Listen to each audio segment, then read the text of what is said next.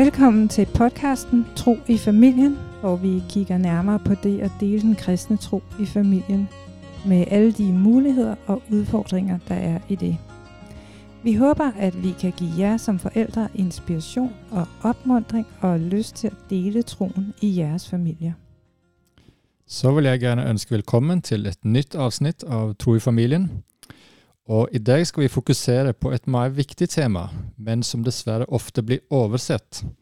Nemlig hva gjør man hvis man er aleneforelder og gerne vil dele troen med sine børn?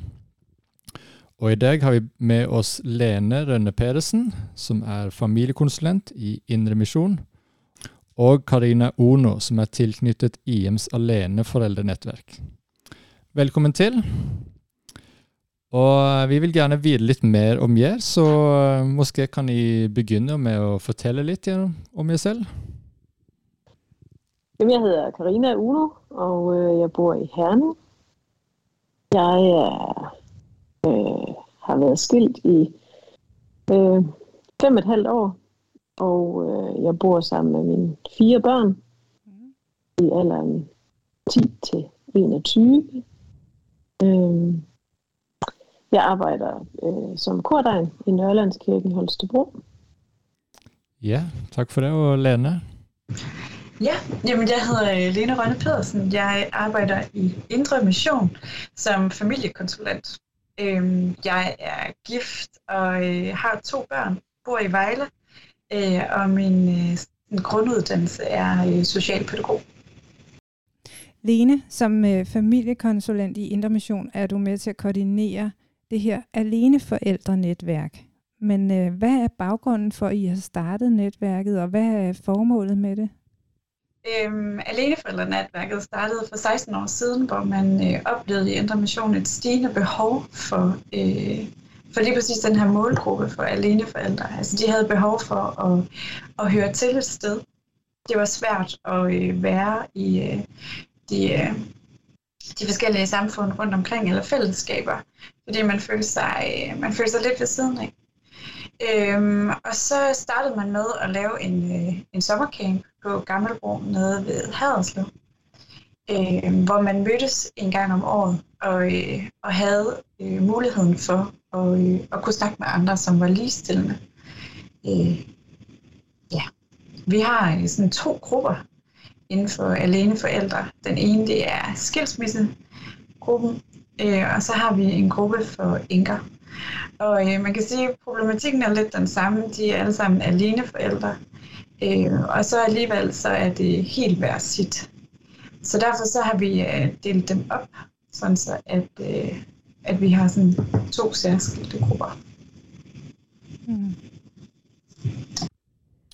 Tak for det.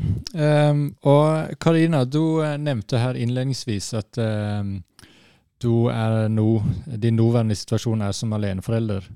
Um, vil du dele litt mer av de erfaringer uh, med det, og litt også hva det her aleneforeldrenettverket har betydd i den sammenhæng? Det, det at være aleneforælder, det er jo selvfølgelig til tider ret ensomt. som voksen i hvert fald. Øh, og det at så øh, kunne være med i det her netværk, øh, det giver jo noget fællesskab, det giver en samhørighed, øh, det giver nogle nye venskaber, øh, og så giver det noget af det, der har været stort for mig i hvert fald, det har været det her at opleve, at, at, øh, at jeg kunne være sammen med mennesker omkring Gud, og samtidig øh, snakke om min skilsmisse mm. øh, med folk, der der forstår mig og ved, hvad, hvad jeg snakker om. Og det, det har betydet rigtig meget for mig. Øhm, og så, altså, så er der en, en åbenhed og et fællesskab i netværket, som gør, at man øh, lynhurtigt ender i en situation, hvor man det ene øjeblik øh, griner sammen, og det næste øjeblik græder man sammen. Altså, fordi at vi, er, vi kan dele alt, og, og det er så åbent. Så ja, det er meget betydningsfuldt for mig. Hvordan kom du så i kontakt med det her eh, netværket i, i første omgang? Jamen, øh, det var faktisk øh, øh, det var faktisk en terapeut, som sagde, at øh, hun havde hørt, der fandtes noget for nogen. Øh, og så gik jeg ind på Intermissions hjemmeside, øh, og så fandt jeg øh, det, der hedder UNO, øh, som er et netværk for singler. Mm-hmm.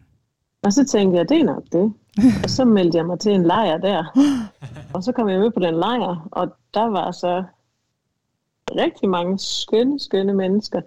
Men der var ikke ret mange, der havde børn af dem, der var med.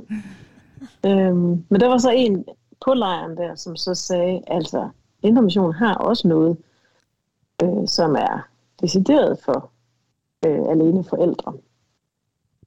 Øh, og så søgte jeg jo så lidt mere på hjemmesiden, og så fandt jeg øh, netværket og ommeldte mig så ind med det samme og blev kontaktet. Jeg tænker på, Karina, om det også har nogen betydning for dine børn, at du eller I er med i det her alene forældrenetværk? Ja, helt bestemt. Det har det, det har det fået. Det er klart, i starten, så, øh, så har det mest været for mig. Øh, også fordi de, de fleste øh, samværsdage, der er, det er, er uden børn. Øh, så på den måde, så, så har jeg fået opbygget nogle venskaber i netværket først. Øh, men så er der så øh, øh, tre øh, tilbud i løbet af året. Der er en, øh, på Jallup Bibelcamping, der er, er vi samlet, og øh, så er der en lejr i efterårsferien også for børn. Øh, og det har jo så gjort, at, øh, at børnene har mødt andre børn i samme situation. Mm. Og det at være barn i en skilsmissefamilie, i en kristen familie, er, er ikke set så meget som, det er ikke så almindeligt. Så derfor så er det klart, at øh, børnene oplever også lige pludselig en, en samhørighed med de andre børn og et fællesskab, som de ikke kan få andre steder. Må jeg spørge, tror I det egentlig, det er sværere at være skilsmissefamilie, når man er kristen, end når man er ikke kristen? Jeg tror, jeg tror alle selvfølgelig er, er, er ked af at blive skilt, øh, når man bliver skilt. Det gør ondt på alle mennesker, lige meget hvad. Men når man er, er kristen, så er der en, en dimension i det, som, som gør, at man netop tænker, at det her, det skulle jo være for evigt. Altså, det skulle jo bare lige til, vi ikke var her mere. Øh, hvor jeg tror, øh, andre i dag er mere øh, casual omkring det. Øh, jamen, jeg, jeg tror, at øh, det, som gør, at det måske er, at der er en forskel i forhold til det her med kristendommen og ikke at være kristen, det er, at der er mange, øh, der er jo, man bliver ikke gift for at blive skilt. Det gør man heller ikke, hvis man ikke er kristen. Det tænker jeg overhovedet ikke, at der er nogen, der gør. Altså, alle har jo øh, forestilling om, at man skal leve sammen til sin dages ende. Men forskellen er også lidt, at, øh, at man som kristen går ind i det på den betingelse, at man bliver sammen. Altså, sådan, altså det her løfte, som vi gav, det er virkelig et trosløfte, og det vil vi gerne gå ud med. Øhm, så derfor, når det så bliver brudt, så er der nogle ting og en, en, en drøm og en virkelighed, som, som gør det rigtig svært at være i. Hvor hvis man ikke har troen med i sin bagage, så ser man det måske lidt mere som et bump på vejen og en livskrise, vi skal videre, eller en livskrise, vi er i, og den skal vi så videre fra hvor, hvor det måske kan gå hen og være et helt andet issue, når man også har troen med, fordi der er så mange flere lag i det. Må jeg spørge lidt videre ind til det, Lene? Tror du at det måske også har noget med at gøre med, med de idealer, som man har i, eh, i kristne sammenhænger? For eksempel Indremission, som du arbejder i, eh, vil jo være en sammenhæng, hvor man holder ægteskabet ret højt. Eh, tror du det også kan påvirke lidt i den man kan føle noget skyld eller skam i, i forhold til det? Ja, helt sikkert. Altså, øh, jeg tror på, altså, de fleste af dem, som, som bliver skilt, der er jo også mange af dem, som ikke tænker, at de skal giftes igen. Øh, der er også nogen, der gør. Altså. Men, øh, men det gør jo så, at når man så først er væk fra sin øh, ægtefælle, så er man det jo øh, for altid for mange, ikke? Og skal lige pludselig stå i den her helt nye livssituation, hvor mange af de ting, som man jo øh, savner, altså kærligheden og krammene og kysten og alt det fysiske berøring også, altså det er jo lige pludselig væk. Og man står der og skal erkende, at det måske er væk for altid. Øhm, så jeg tror, der er nogle, der er nogle issue her, som, som faktisk gør det enormt hårdt, især de første øh, fra start til 5-7 år eller sådan noget. Det, der, der er det virkelig en, en hård proces at være i som skilsmisseramt. Men har det også en særlig betydning i forhold til de kristne fællesskaber og menigheder? Men det har det da. Fordi det er jo ikke... Men ofte så er det jo sådan, at når man er gift, så kommer man i en menighed sammen som mm. par og som familie.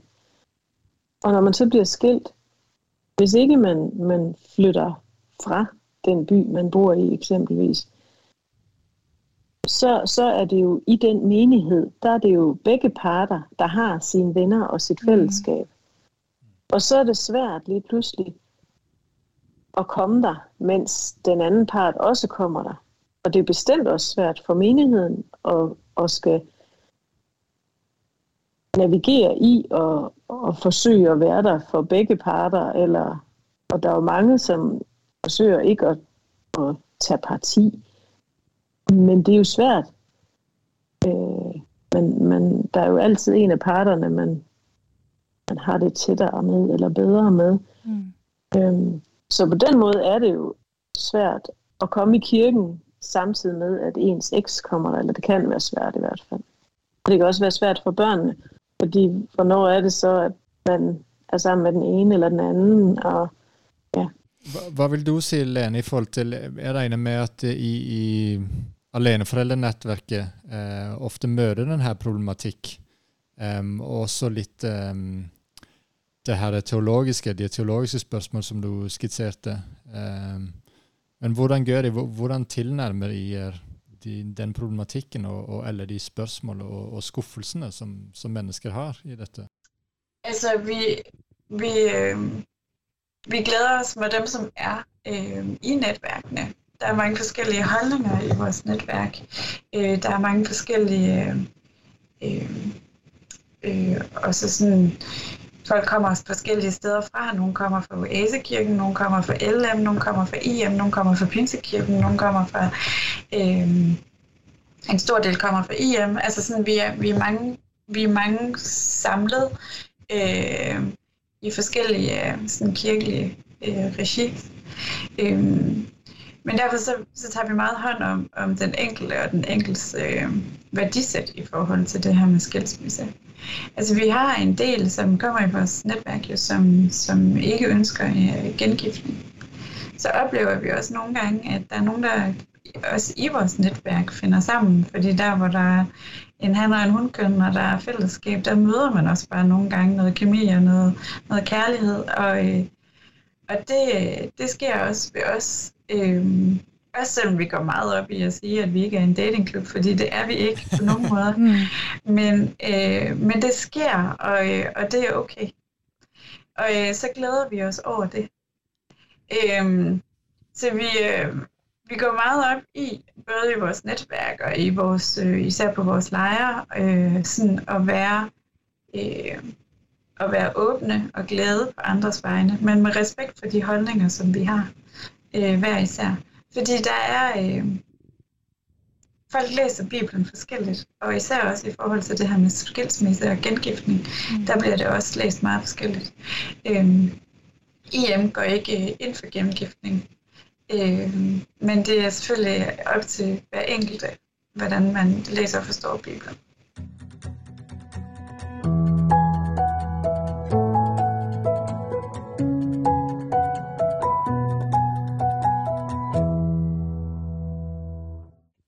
Lene og Karina, har I nogle gode råd til aleneforældre, som gerne vil give troen videre til deres børn? Jamen, jeg tænker, at det handler rigtig meget om, at øh, skal forstå og skal huske, at man står alene med det ansvar nu. Der er ikke, øh, altså når man er gift, så er man to voksne om at, at dele ansvaret for at, og, og, hvad skal man sige, give troen videre. Men men øh, når man er aleneforælder, så, øh, så står man alene med det ansvar. Og det kan godt ske, at der er en, øh, en anden part, som også gerne vil det, og så er det jo bare skønt. Men, men tit og ofte, så ser vi, at, at den ene part i det tidligere forhold øh, har valgt ikke at ville have noget med troen at gøre måske. Og, øh, og så, så er første skridt på vejen, at man som aleneforælder indser, at det er mit ansvar at sørge for at give den her tro videre til mine børn. Øh, jeg kan ikke bare lægge det over til, til nogle andre. Jeg tror også, det er vigtigt, at man har en, altså at man ligesom får tvunget sig selv ind i en hverdag, en rytme, hvor det er en helt naturlig del. Øh, så man ligesom, lige så vel som øh, man skal have aftensmad, så skal man også øh, bede sammen med sine børn, eller, eller hvad det nu er, der betyder noget. Øh, en rytme, som gør, at man øh, kommer i kirke indimellem, kommer i en menighed, hvor børnene også kan etablere nogle venskaber, som, som gør, at de kan snakke tro både med jævnaldrende, men måske også med andre voksne mm. i menigheden. Mens vi opptar denne eh, podkasten, så er vi jo i adventstiden, eh, og vi nærmer oss jul. Um, hvordan har eh, du opplevd det, og hvordan opplever de generelt at det her med høytider kan være en særlig utfordring eh, som aleneforelder?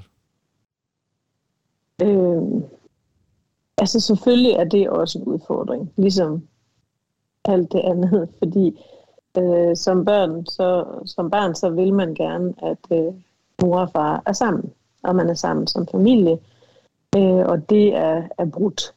Mm.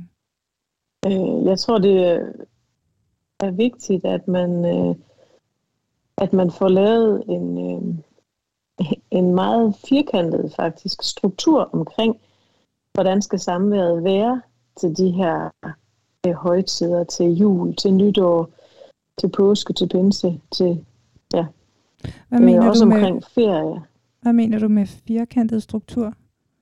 Jamen, at, øh, at man simpelthen får... Øh, altså, der, der er nogen, som, som ligesom... Øh, altså, der er stor forskel på, hvordan øh, skilsmissepar øh, kan snakke sammen. Og det gør selvfølgelig også, at der er stor forskel på, om man sådan kan lave nogle aftaler, eller om det ender med, at familieretshuset skal lave aftalerne. Mm. Når familieretshuset laver aftalerne, så bliver det meget øh, firkantede aftaler. Øh, børnene er hos far i den periode, og børnene er hos mor i den periode, og hvert andet år er det jul der, og hvert andet år er det jul der, og så videre, og så videre, og så videre. Øh, og der tror jeg, at det er vigtigt, også selvom man øh, måske er så heldig at være i et, et øh, tidligere parforhold, eller et forældreforhold, som gør, at man kan snakke sammen, at man alligevel får lavet de her rammer, både fordi, at vi også har set, at lige pludselig så kan, så kan der ske noget, som gør, at så er kommunikationen ikke helt så god mere, mm. men også for børnenes skyld. Så børnene ved, hvad de har at forholde sig til. De ved, det er sådan her, det, det, det foregår. Ja. Øh, eksempelvis også omkring konfirmationer. Det er, kan også, altså det kan virkelig være en udfordring øh, når der er konfirmationer i en skilsmissefamilie. Fordi hvem er det, der skal bestemme, hvordan bordkortene skal se ud, for eksempel? Hvis det er en dreng, man har til konfirmere, så er det ikke sikkert, at han synes, at han har nogen som helst holdning til det. Og så er der nogle andre, der skal ind og beslutte det. Mm. Altså, så, så det er sådan en... Øh, og hvem skal betale, og hvor meget må det koste? Altså, hvis jeg nu synes, at vi bare skal have frikadeller, men min eksmand synes, at vi skal have oksehøjræb. Altså, sådan nogle ting, der, mm. det, er, det er virkelig, øh, der kan virkelig være mange udfordringer i det. Og kommunikationen er jo netop altså, det største issue overhovedet i en skilsmisse. Dårlig kommunikation er virkelig noget, der fungerer godt i mange skilsmisser. Hvad kan man så gøre for at øh, få en en god kommunikation, både for sin egen skyld, og måske også især for sin børns skyld i sådan en situation? Jamen, altså noget af det aller, aller vigtigste, tror jeg, er at på en eller anden måde lære at se ud over sig selv og sine egne behov. Og hele tiden kigge på sine børn. Øhm, og husk, at børnene elsker begge sine forældre. Fordi hvis man hele tiden kigger på børnene, så så er det måske nemmere at kommunikere, så man ikke hele tiden kigger på, hvad, hvad gør min eksmand nu, eller hvad gør min ekskone der, eller hvorfor gør hun sådan, eller men i stedet for kigger på børnene øh, og får en, øh, ja, en kommunikation i gang med udgangspunkt i børnene. Jamen, jeg tror, jeg tror det jeg, jeg kommer til at sidde og tænke på, at, at nogle af de issues, som der jo ofte er i forhold til kommunikation, det er, at i et, i et ægteskab, øh, der arbejder man jo på løbende i ægteskabet og kommunikere med hinanden, og selvom man bor sammen, så kan man også nogle gange gå skævt af hinanden. Her der bor man hver for sig, og en sms, hvor der måske lige står lidt mere øh, kontant, end hvad modtageren lige optager, det kan hurtigt øh, skabe konflikter. Øh, så når man er skilt, øh, så kræver det bare endnu mere og, øh, og, og, øh, og kommunikere sammen omkring især mange af de ting, som er vigtige for en, og det er ens børn. Det er bare det vigtigste. Øhm, så, så, så som Karina hun siger, altså de gode råd er jo, at man, at man prøver, prøver at se ud over sig selv, og prøver at, at, vil, øh, at vil den her kommunikation med modparten. Og man kommer til at skal æde en masse, en masse store, øh, store skridt, eller en masse, masse ting. Øh, men, men det er bare enormt vigtigt, øh, også i forhold til børnene, fordi når tingene først går i hårdknuder, så bliver det bare rigtig hårdt, både for børn og for voksne. Øh, en af de ting, som jeg oplever andre nogle gange har rigtig meget brug for, eller som har gjort brug af, det er simpelthen, øh, når man er blevet skilt og tager i terapi. Øh, hvad hedder det, Center for Familieudvikling har øh, terapier, hvor de sådan snakker med, med skilsmisseramte. Øh, og det er rigtig, rigtig godt, især for dem, hvor det er gået meget i hårdknud, men også bare ellers generelt, for at få lavet nogle aftaler om, hvad er god kommunikation, nu når vi ikke bor under samme tag, hvordan vil vi så gerne, at kommunikation skal være.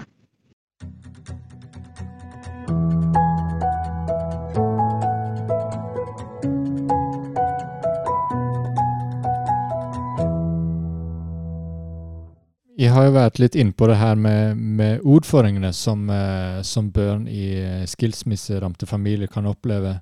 Men øh, hvilke særlige ordføringer tenker de at børn i skilsmisseramte familier kan oppleve i forhold til troen? Altså, vi har jo flere gange øh, oplevet i netværket, at, at øh, børn eksempelvis kan synes, det er svært, fordi at man, når vi beder til Gud, så, øh, så beder vi tit, kære far, Altså vi betegner øh, Gud som, som vores far, og, og som en meget, meget kærlig far. Og hvis farbilledet, altså det menneskelige farbillede, er krakeleret, øh, så kan det godt være svært at forene de to ting, fordi så, så er far lige pludselig ikke en kærlig Gud måske. Øhm, så det kan være et issue, og det er, øh, altså, det er i hvert fald også noget, der er blevet snakket om på lejre og sådan noget blandt børnene. Så i det hele taget, så kan det nogle gange være svært at tro på, at der er en Gud, der vil en det bedste, når det er det bedste, man havde, det ikke er der. Mm. Øh, og det kan være en stor, øh, også en stor frustration for børn at være i. Altså, hvad er det så for en Gud, når, øh, når tingene ikke er, øh, som det er ved min vens familie, for eksempel. Altså, hvorfor gør Gud så stor forskel på os? Mm. Og hvorfor er det lige min mor og far, der ikke kan være sammen? Øh, så der bliver stillet nogle gange nogle store øh, krav også til Gud, øh, og nogle store spørgsmål omkring, hvor er Gud hen i alt det her. Og det er sådan meget, øh, jeg vil sige, det kommer i junioralderen og i teenalderen. Øh, hvis man bliver skilt, når børnene er helt små, så er det jo bare en, en del af ens liv at være vokset op på den måde. Øh, der kan godt komme en masse spørgsmål alligevel, men øh, men især børn, der øh, oplever skilsmissen der i junior teenalderen. Har Guds nåde og tilgivelse så egentlig en anden betydning i skilsmissefamilier end i andre familier, tror jeg? For mig personligt, øh, så har det da en kæmpe betydning, at jeg er kristen, og at jeg ved, at en dag, så bliver alt godt.